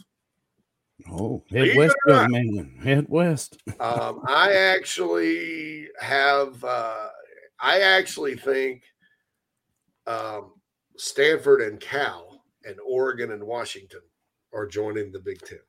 And they're just going to eat their little brother. The and if you're the Pac-12, don't you feel stupid for canceling football, like following the Big Ten? We're, we're going to we're to cancel football. Uh, you know, we're, we're noble and, and all this stuff. And and then they just uh, we're, we're doing what our partners in the Big Ten and Rose Bowl and all this other stuff. Don't you know they feel like idiots? Oh yeah, yeah. They're like they're, they're like yeah, they're California. They're like, uh, brother, man. You know, I don't know that uh, the Big Ten, man. You know, wow, whoa, groovy. Um, and I think Brett McMurphy went on to say, I think it was Brett that said this that you know, so what happens is when Stanford, Cal, Oregon, Washington become Big Ten West, then Arizona, Arizona, the, the, they call them the four corner schools because you have those the, the four corners out there where all those states meet: Colorado, Utah, Arizona, New Mexico. Sorry, Lobos, you're not getting an invite. Everybody else is. Everybody forgets about poor New Mexico. Yeah, and, and imagine if you're New Mexico State in the in Las Cruces, New Mexico. Um, so so I think the corner schools, Arizona, Arizona State, Colorado, Utah, I think they they jump to the Big Twelve, and I think the Pac-12 goes away, and I think there's base like Oregon State, Washington State, I think would all be all that remain. So I guess they would go to uh, the Mountain West. That's tough. It sucks for them, but uh, Big- Twelve into the Big Twenty. yeah, with a bunch of schools you've never heard of. there'll be four leagues, you know, and it's like, uh, and, and I think that's it. That, and so, so that's my my take there on what I think will happen. I don't know that the Big Ten. I've been wrong before, right? Uh, but I don't know that the Big Ten's coming south. I just, uh, I just, I, I, I- think they're fine with the rest of the country, and if they do, uh, I would think Miami would be the the the uh, You gotta be. What are your targets there? Miami, school in Florida that they go after. Clemson. Hey, Clemson would join. I think. I think if Clemson had a clear path to go join the Big Ten, they would. Well, yeah, that and half a billion dollars. Yeah, I mean, uh, I, I actually do think that could uh, that could happen. But uh, you know, but I find out all that interesting. But my guess is these these folks that are out there, like five thirty eight, which uh, ever since this, uh, and I'm not gonna I'm not gonna expand on this, but since the 2016 election, they've lost credibility in my eyes. They were talking about how, um, you know, uh, oh, Florida State's this big target for the Big Ten numerically and all that. So I don't, I don't, I don't think it will. I don't think it will at all. Um. So anyway, that's my take on expansion. How does it impact Carolina? Because the SEC may expand. I don't think they're just going to sit quietly. I still feel like, first of all, I feel like the SEC behind the scenes is probably begging Notre Dame, not begging Notre Dame, but I think they'd be very interested in Notre Dame. Uh, I don't think there's a chance, and you know what, Notre Dame wants any Yeah, part of the ACC. Uh, I, I think a school like Kansas would be a target. I think North Carolina is way up there. You know, Ca- North Carolina's the one that I figured would, but I think you got to take that with Duke as a package deal. It, yeah, you- you'd think, and I, I but there, there was a lot of talk, Phil, a few weeks ago. Uh, and look, I, I've been told in the past. Now I don't know. This was before they added Texas and Oklahoma. I've been told, like in the past, the SEC is willing to take Duke to get North Carolina. Um, don't know if that's still the case because I thought it was very curious that the minute the SEC talk started back up after Southern Cal and UCLA joined uh, the Big Ten, that there was all this talk about North Carolina and Virginia. So North Carolina, of course, still holds on to that academic, even though they have you know, had a bunch of fake classes or whatever. Let's just let's get, let's just give them that. Outside Uh, of athletics, yeah. Outside. outside of athletics. You know, they, had, they, had, they had some fake classes there, okay, uh, in Chapel Hill, you know, but they still fancy themselves as this public Ivy school and all that. And look, it's a hard school to get into out of state. In state, though, 80% of their student body comes from the state of North Carolina. How hard can it really be? I don't know. Uh, maybe, maybe it's maybe it's gotten harder since I was a, a young lad and was applying to schools. I didn't apply to Chapel Hill, but a friend of mine did. She was the valedictorian at my high school and had to put down her dad's address in Ocean Isle, North Carolina, to get an, the in-state preference to go to. Well, that's what. Yeah, that's why I went to Western.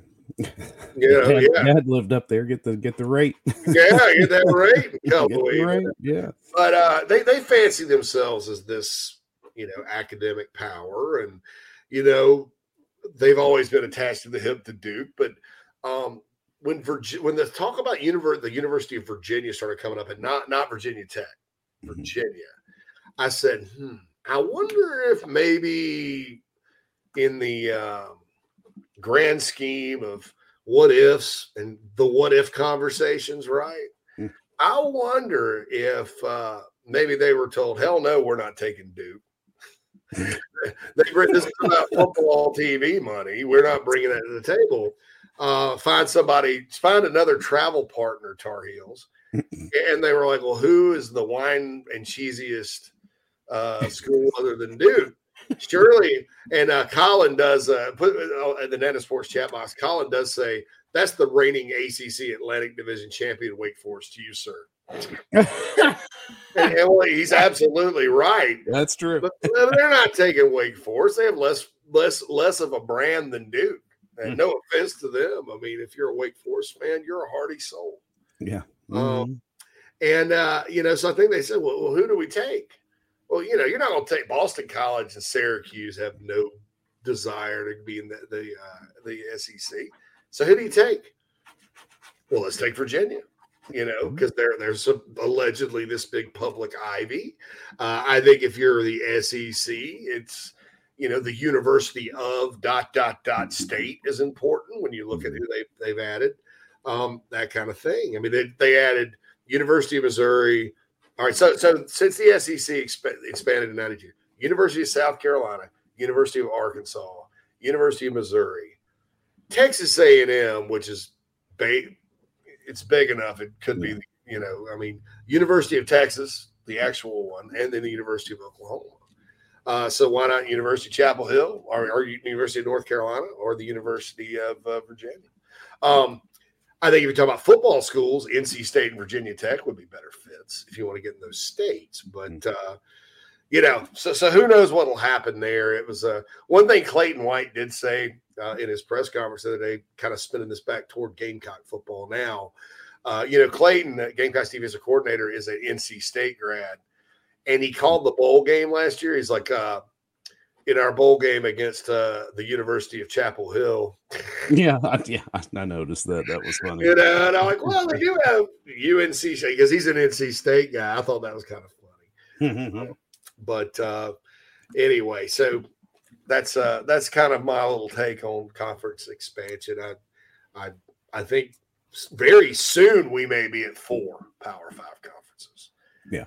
Uh, it may end up that it is two, which I who knows how I really feel about that because I if it if it does go to two, somebody that cares about football is not getting in. I wish I mentioned. I mean, going to four, Washington State maybe you know outfill. And have you ever seen the movie Volunteers with John Candy and Dan Aykroyd?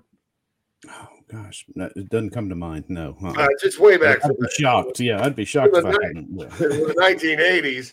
Uh, the Washington State fight song is in that movie. Washington State's been to a Rose Bowl. Washington Mhm. State is where Ryan Leaf and Drew Bledsoe played. I mean, it, they care about football. Now, Oregon State, eh, Mm. you know, eh. Beavers. Beavers, Beavers. Beef, beef sandwich. No, but uh, you know, Oregon State, yeah, they're not really on the radar with much. You know, uh, or, or, or Oregon State basketball was hilarious because during the pandemic year, they went to the Elite Eight. Yeah, right. So, so like they played. uh I was up late one night watching a basketball, right? College basketball this past year, right? And uh you know, sports gambling is legal in Illinois. So I got a little app. I'll play like five bucks a game, and I'm like, oh, Southern Cal is uh, at Oregon State, and uh, they're giving up. Um, you know, giving up. uh, The Beavers are getting points at home, and I'm like, okay, well, that's a good, that's a good bet. They went to the Elite Eight last year, so I just locked it in. Didn't look at anything, just blindly did it. Turn on the TV. Oregon State is three and twenty four. and uh and uh no no I no I'm sorry I took the money line. I took the money line. I was oh, like just oh, win. Yeah, straight up. Win straight up. I swear to God Phil it was 80 to 79 and over double overtime or something Oh, like Oregon State had a shot at the end that went in and out. It's the best 3 and 24 basketball team I've ever, ever, ever seen so uh, That's all that. Andy uh, on the Nana's Porch chat box says if the Big Ten does go to 20, surely the SEC is already game planning. Thoughts on an SEC move and what would add to the revenue? I, am telling you, uh, don't just go through and look at Clemson and Florida State and automatically assume those two are in. They may, they may be, but uh, I, I think the SEC still is interested in expanding its geographic reach. Uh, TV markets and brands both matter, whereas TV sets used to matter more. Mm-hmm. Um, I have heard Kansas it would be a SEC candidate. Uh, quite frankly, uh, you know, if I'm the Big Ten, I would have taken Kansas and Missouri. We had another question here: says could Missouri leave and go to the Big Ten? They're more of a Big Ten institution. I mean, then uh, if Kansas came with them, you know, they they've kind of got a. I mean, they they dislike Illinois more than they dislike Arkansas. Right. Um, you know, so I, I could I could actually see that being something that where they get their game back with Nebraska, you know. Mm-hmm. Um, but I, you know, I don't know. Who, who knows? Who knows? The money is just. I guess the money in the Big Ten though feels about to be pretty serious. So I mean, or more serious. I mean, the Big Ten has made more money than the SEC most of the years, but it's about to get uh, just as serious even with everything else. Um, so anyway, that's my little expansion talk. And uh, Nana's Porch chat box has some other topics. Uh, J Rock says the ACC is hot dog water. Uh, Daniel comes in. Uh, they're people that try to act fancy, but everyone can see through them and are laughing at them. Yes. Mm. Fancy you are not, sir no. um, you are not the Ivy League. you are not. Daniel goes in. West Virginia drinks beer with hot dogs like that Yankee fan. Yankees fan. Uh, Miami isn't really the South anyway. Daddy O says it's true. It's just it's the deep South. Mm-hmm. It's the deep um, South, yes. and then J Rock says, I think UNC, Florida State, Clemson are all SEC candidates. SEC and Big Ten will be last conference standing. So closing the book on that. Chase comes in with a question. Nana's Porch chat box. What is your opinion on Braden Davis's future as a quarterback? I like um and then I'll get Cameron. I'll get to your question that's up on the screen next. Yeah, I missed that. I, I, I liked what I saw out of Braden in the spring game. Um, Here we are. I, I know the coaching staff's very high on Tanner Bailey as well. Curious to watch those guys compete moving forward. Um, I expected Braden to be a little bit more raw in the spring game than he was. Uh, he's a guy that lives in the playbook, very cerebral uh, approach to the game, which you need at quarterback. Of course, his dad was a top 10 NFL draft pick as an offensive tackle. Uh, you know, threw a nice pass, I thought, to Trey Kenyon in the spring game. Uh, everything I've heard about him this year is he's still learning and kind of swimming and, uh, you know, getting through it. and I've heard good things about Tanner Bailey too. But uh, it's my opinion that uh, he's still got a bright future. Don't just write him off. Uh, not just because Tanner Bailey threw a better ball in high school than Braden Davis did doesn't mean it's going to be that way in a year or two. So hmm. uh, that would be my uh, opinion. And plus, he's like 6'6, 200 pounds. I mean, he's a big, tall tree of a kid. Um, so that's pretty good. All right. So Cameron says, JC and Phil, who do y'all have as being a surprise player for the year? Josh Vann was the guy last year, Kevin Harris the year before. Curious to see who y'all got. Yeah, we kind of addressed it a little bit yesterday. Yeah, offense. Yeah, yeah. Mm-hmm. Uh, I think Phil had Xavier Legette. Yep, yep. Either that or Ahmarean Brown. I was torn. Ahmarean Brown, Xavier Legette. Mm-hmm. I, I, I, I'd lean towards those guys. I, will also say, you know, uh, kind of on this little turbo Dante Miller kick. I think I think he's going to do some things that are going to make y'all happy this year. Hmm. and Rashad Amos at running back. Um, you know, uh, Trey Kenyon maybe at tight end. Uh, you, are not going to see it, but Nate Adkins at tight end because uh, he's going to be blocking, uh, which is good. And Gamecocks need all the blocking uh, they can get. Uh, and Nate Adkins, I heard, is a terror in that regard. So we will continue on with more interaction. Second half of Inside the Gamecocks, the show. Got some questions from the iHelp Consulting mailbag we'll get to next uh, plus more topics from Phil and myself. Uh, gonna kind of circle back and talk about the ESPNU show yesterday. Uh, we're going to talk about injuries. Going to talk about veteran players uh, and that overrated deal in the SEC that Phil agrees with all of them. uh, and we'll be back after these messages on Inside the Gamecocks, the show. If you're looking to sell or buy multifamily property right here in South Carolina, the Bergeson team of Remax at the Lake can help you get to closing fast and easy. Adam and Derek Bergeson both are very proud Gamecocks and are more than happy to assist you with any of your commercial real estate needs all across the state. You can email Adam at abergeson at remax.net. That's A B E R G E S O N at remax.net to get your next deal underway. The Bergeson team, proud sponsors of Inside the Gamecocks. Attention golfers of all ages and skill sets. Former Gamecock golfer Meredith Taylor will be a full time golf instructor in the Midlands of South Carolina very, very soon. You want to take advantage of this opportunity. If you're like me and you got to get a whole lot better at golf, or even if you're looking to refine your swing, Meredith is the person you need to go to. She's competing in her final USGA Mid Amateur tournament this summer before going full time into teaching and coaching individuals. If you're in South Carolina, Meredith will be conducting in person golf lessons at the Country Club of Lexington, half hour, hour on course. She'll play 9 or 18 with you. If you're out of state, though, this is really exciting. She'll be conducting virtual lessons. You can send in your swing for her expert analysis.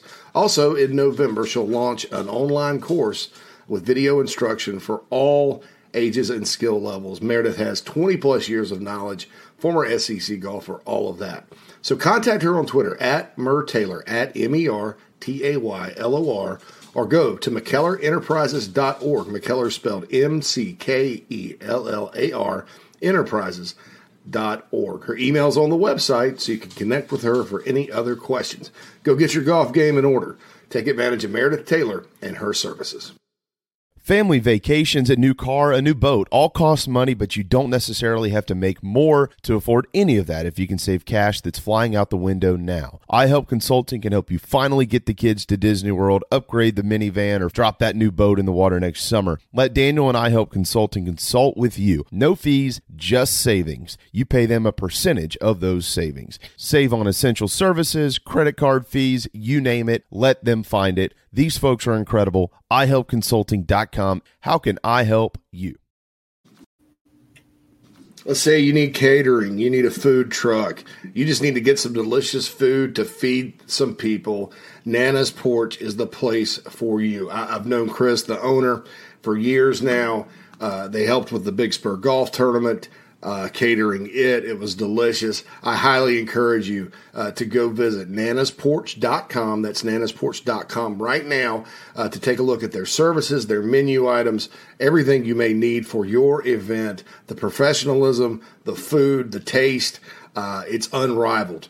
Uh, in this space. 336 259 7550 is the phone number. Or again, go to nanasporch.com. Uh, we talk about them all the time. They uh, sponsor the chat line here on the podcast, but uh, wanted to tell you about it right here, straight from JC. Tell them JC sent you, uh, and please support this Gamecock owned and operated business. Also, a proud sponsor of Inside the Gamecocks, the show.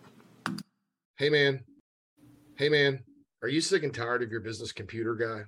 Yes, he takes forever to call me back and doesn't always respond to the requests. Yeah, same here. I'm paying him good money. I constantly have issues, and I'm worried he's not backing up my network and securing it properly. Oh, I feel that, man. My head hurts, but I have a good lead on a good idea. I'm calling your boy Matthew Odom today from Heritage Digital. Heritage Digital is an IT firm that specializes in making sure your IT network runs like a dream. If you have one or 500 employees, it doesn't matter. They do it all for one monthly fee and have clients from South Carolina all the way to California.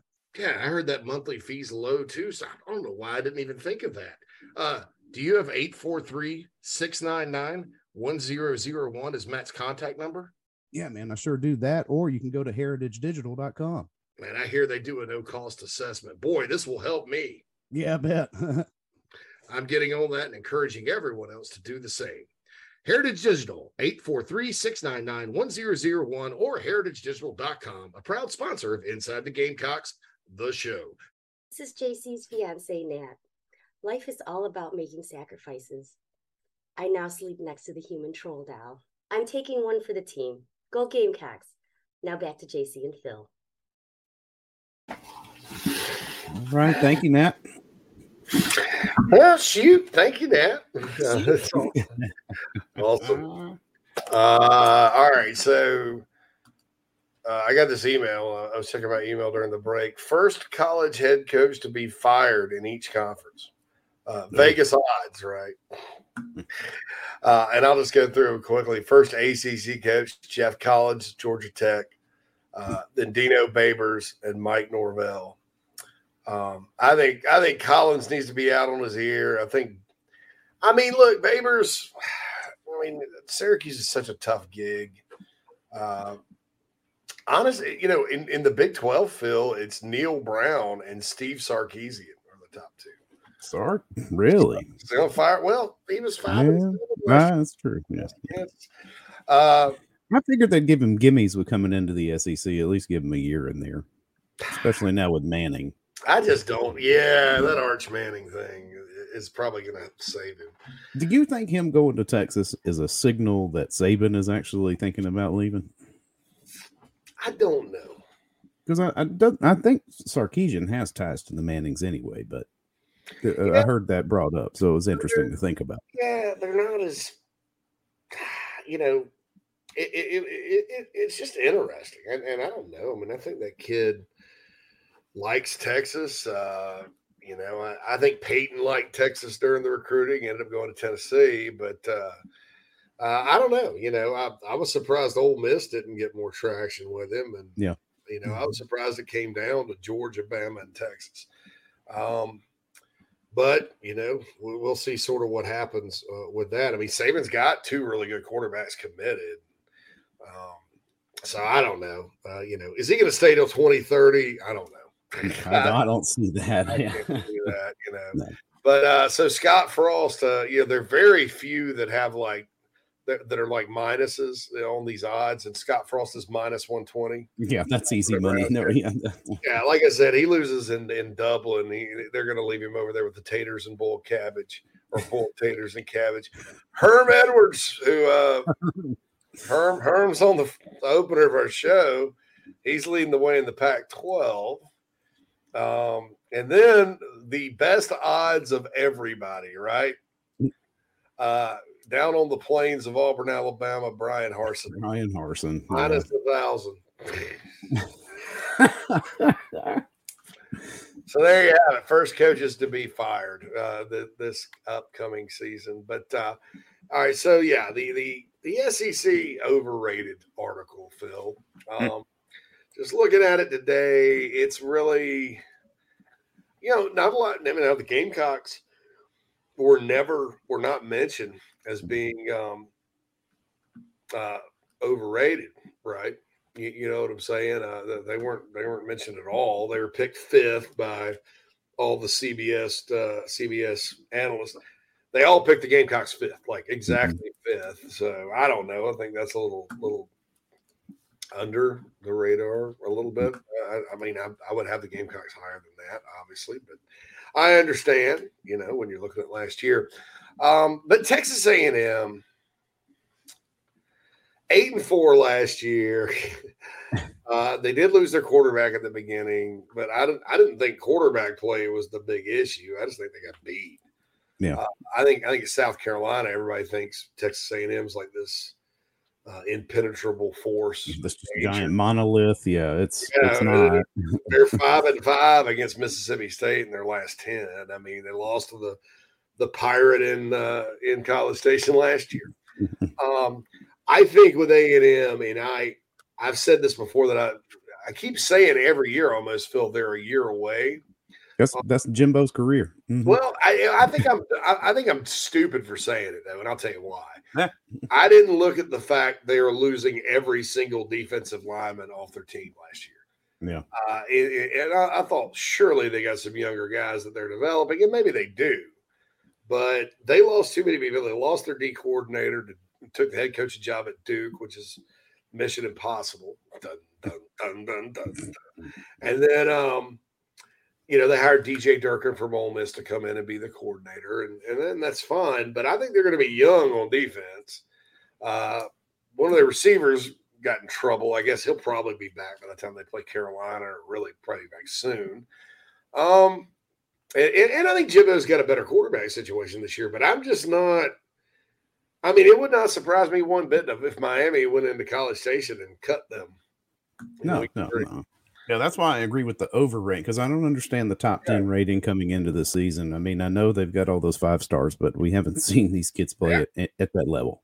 And it's different. It is, yeah. I mean, you got the, you got the grown man factor. You know, you're, you're Yeah. going Mhm. against teams that have some 23, 24 year old uh, interior offensive linemen that are going to, you know, the, the, these kids are going to, they're, they're going to get there. And, and, and the thing about those linemen, too, the defensive linemen Texas A&M recruited, Phil, they're not. I only think two of them are from Texas. And, and Yeah. Texas, Texas high school football is different. Texas high school football gets you more college ready. You may not have the ceiling that some other parts of the country do, but you got a floor. And, and you'll probably find that out with Landon Sampson this year uh, at South Carolina. But, um, you know, these kids are like from South Florida and uh, Middle Tennessee and Philadelphia and places where there's a lot of talent, you know, Mm-hmm. and, and but but they're ne- they're always sort of raw guys, right? They got to be coached, coached up. So you're going to get these kids ready to go battle grown men. You know, I don't know. I don't know about I don't know about the Texas A&M defense. Uh, keep an eye on that. Uh, speaking of defense, they say Tennessee is overrated. Um, I know the national media loves offensive football, uh, but Tennessee's defense was very average last year, and it's probably going to be one of the worst units in the SEC this year. And their style of play on offense does nothing to protect it. Nothing. No. Mm-mm. Nothing. No, you got you know Heupel's throwing it real fast, but the one thing people don't consider is that means your defense is coming back out there real quick too. To get way worn out, and their Mhm. their personnel is going to get there, I think, in time. But I'm just not. I'm not convinced their defense is going to be. I didn't think they were that good last year. Uh, Ole Miss overrated, uh, maybe. You know, uh, I think. I think that. You know, we talked to Trey about the Arkansas and South Carolina transfer portal class. Ole Miss had a big portal class, 17 guys. Um, and I think a lot of people put a lot of stock into that. But you know, Matt Corral was really, really good, and uh, Jeff Lebby is the OC. Uh, when he or Kendall Browse has been working with Lane Kiffin, Lane is a little bit more dynamic than when it's just Lane. And, and they hired Charlie Weis Jr. from USF to come in. I, I don't know. Um, and then LSU being overrated. I don't know. I, I don't think a lot of people. I think they may be under. I think LSU may be underrated.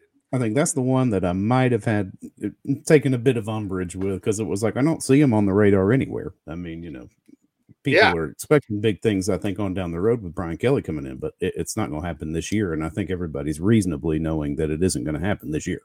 Yeah, I, I, I never thought that they were.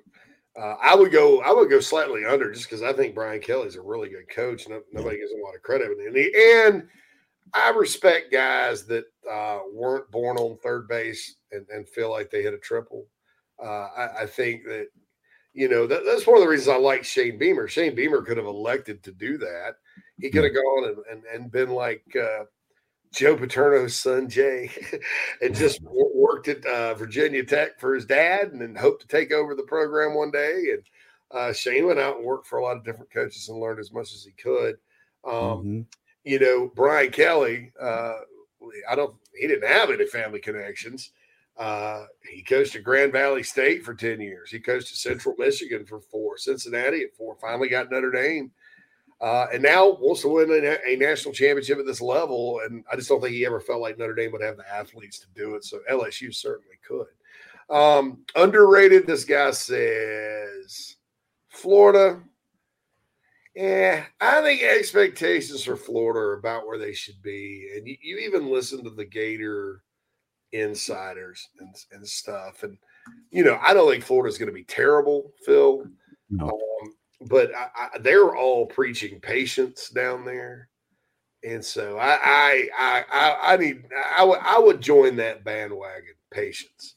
Mhm. Uh, I, I think, I think we'll see if Napier can build it. Um, Yeah. I, I think it's a little unfair, you know, to see him, you know, to, to see them go in and, and, you know, try to. Oh, you win nine games or whatever. I'll say this. Everybody talks about like this this guy, Cobb says motivation seemed lacking in 2021. Uh, I think in the bowl game it probably did. Uh, I think obviously they got ambushed at Carolina, and, and uh, Carolina seemed like they, they wanted that game a little more. But here's where I'm not buying. now. and then they gave up all those points to to Samford at home and had to rally and win. But, but here's the thing about the Gators. Okay, so Florida State, it would have been everything uh, for the Noles had they beaten Florida last year and gotten to the Gasparilla Bowl. Florida didn't care one iota about being in the Gasparilla Bowl. FSU wanted to get back there, right? Mm-hmm. Uh, Florida still had enough uh, give a damn and motivation in them for an interim head coach to beat their rival and get to a bowl. Yeah. Um, so I'm not I'm not just buying that they rolled over and quit uh, last year at all. Um, I, I, think they had some problems, but they, they, didn't roll over and quit. But I, I, don't know that we can call Florida uh, underrated. Maybe so, maybe not. Um, you know, it, it uh, you know Tennessee. I don't know that they're underrated. Uh, you know, it's uh, Kentucky underrated. I don't know. You know? I don't know about Kentucky being underrated either. You know, I'm just not. You know, I I, I don't. I, I I lean towards them being a little overrated. I think people. You know, people are falling in love with Tennessee scoring points. They're falling in love with Billy Napier because he coached for Saban and Dabo. They're falling in love with Kentucky because they they finally are waking up and you know, understanding they got a pretty good program. Yeah, they actually built a program up there. Yeah, yeah. And, and, you know, but when you have all these favorites based on things that you feel, um, you know, you, you, you, there's no room for South Carolina. No. right? No room. I think that's the most aggravating thing about this week specifically, JC, is because now we're all, you know, we're we're pressed up against it. Next week's game week, and it's like oh, let's just run those old tropes out. And what, what looked good at the end of last year is what it's going to look like at the beginning of this year. And it's like, eh, not necessarily. Yeah. Yeah. so, yeah. So that's the deal there. All right. Nana's Porch chat box blowing up. Yeah. Uh, big, rooster, today. big Rooster in the house, AK Gamecock World, my man. Hmm. Uh, by the way, Gamecock World, Big Rooster. Uh, thanks for uh-huh this is a guy that's really supported Carolina Rise heavily, and I, I appreciate that. And has always been a good member of the Big Spur. Uh, so shout out to you, good sir. Thank you, sir. uh, Daddy says Auburn people hate Harsin. They do. Uh, and if you if you guys look, speaking of NIL, right? If there's one school in the country that should have looked at NIL and gone, "Really, we can do this now." uh, it's probably Auburn, right? You know, because look, look who their like big rivals are: Georgia and Bama. How are you going to catch them? we need players. Well, and if you notice, Auburn's recruiting 14th in the SEC right now. You don't hear a lot about.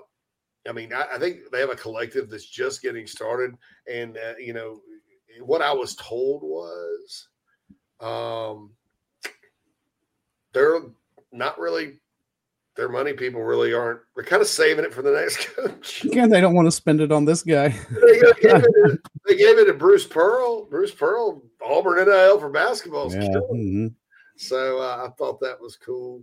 Um, Clint says, I don't know how we say anybody's overrated or underrated at this point. I know, like yeah. Phil pointed out, we're at the end of the you know the game. The season starts next week, right? So yep. we're gonna have a lot of overreaction about game ones uh, and, and, all that good stuff. So back to the Nana's Porch chat box here in a second. Going to get to the iHelp Consulting mailbag. Two ways to get in the mailbag. You can tweet at the Big Spur Pod. Uh, some funny stuff on Twitter, by the way. by the way, if you're in Greenville, uh, I wanted to mention this. Uh, I will. Uh, I, I, won't be there. Um, Chris from Spurs Up Show good guest of ours, uh, and I'm, I'm going to be on his show here in 15 minutes uh, from six and 6 p.m. until uh, tonight, 11:15 uh, Woodruff Road, the Carolina Ale House, uh, up in Greenville. Greenville Gamecock Alumni Association uh, is sponsoring it or part of it. So please go out there, say hello to Chris, hang out in Greenville at the Ale House. that was one of my, you know, favorite old stomping grounds back in when I lived in Greenville. Uh, that one and the one downtown, but this is the one on Woodruff Road. Uh, if you can, if you can beat the traffic out there, man, Oh, it's is it still, still awful? Oh Uh, yeah, but they put a parallel road in to kind of relieve it, and of course it's still just as awful as it Still was. just as awful as it was. Um, so so uh, be sure to go check that out um, and, and support Chris, support the Sports Up Spurs Up Show, the Gamecocks, the Alumni Association, uh, whatever you want to talk about. So you can tweet to at the Big Spur Pod. First of all, Gamecock Fan Three comes in off uh, the Twitter, uh, the iHelp Consulting mailbag. It says, "Guys, how great would it feel to watch Lloyd just go off against Georgia State Week One? A healthy Lloyd." and an offense that can win the line of scrimmage against them would really make me excited. If there were three things like that that you would like to see, what are they? I'm going to go, yeah, I'd love to see Lloyd go off. I'd love to see a clean pocket for Spencer Rattler and whoever else is playing quarterback. Uh, and I'd like to see some um, creative play calls. And, uh, but also, in, in addition to that, some not so creative running plays that uh, they dial up and they work really well. And in that same vein, I want to see uh, pressure on the quarterback with four and not having to use any of the middle or secondary guys. I think that Yeah. would show market improvement. And I know we've got the talent to do it, but I agree with the whole Marshawn Lloyd thing. I'm, I'm dying to see this kid perform at the five star level that we know he can and just has been mercilessly hampered with injury. Yeah, I know. I mean, I, I think I think everybody was just kind of happy to see him Yeah. come back. Our boy Gamecock Pastor in the house on the Twitter, Right. Phil. That's he's our he's a super fan of ours. He I is. Lo- Love, Love it. Gamecock Pastor. He said, "Which game excites you the most? Which one scares you the most? Most excited about Kentucky. I feel like we snapped the streak this year. Tennessee scares me the most. Getting blown out in the last home game of the year is bad momentum before heading to the Upstate. I'm not really scared of any of those teams. Um, if there's one that kind of, if there's a couple that kind of made me go, "Oh God, this could be bad." Uh, quite frankly, it's Georgia State and Vanderbilt. Um, like, because I, I think all the other ones, there's a reasonable expectation the Gamecocks will at least compete. You know, Right. hmm um, I don't. I mean, Alabama's not on the schedule. Ohio State's not on the schedule. Um, you know, you look at some of these other teams. TS Tennessee has an elite offense, terrible defense.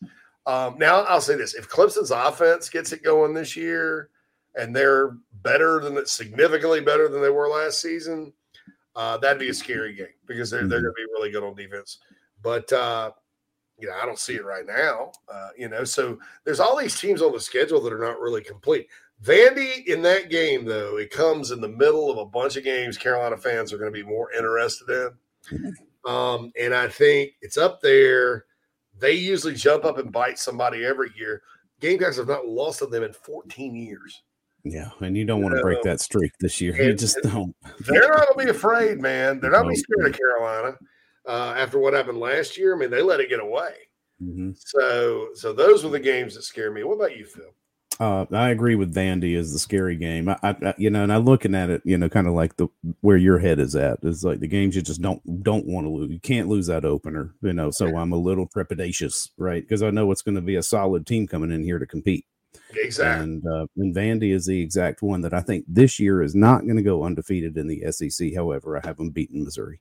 Of that's, a popular, that's a popular thing. Don't tell Michael Bratton that for that. uh, yeah. I think he thinks Missouri's going to finish second in the East today. And I, look, I, I like some of their personnel. I really do. I think Drinkwitz is a pretty good coach, but they were god awful Yeah, on defense last year, and I don't know what they did to fix it. So, you know, so that's uh Barry Odom's not walking through that door. We have to see him on week two.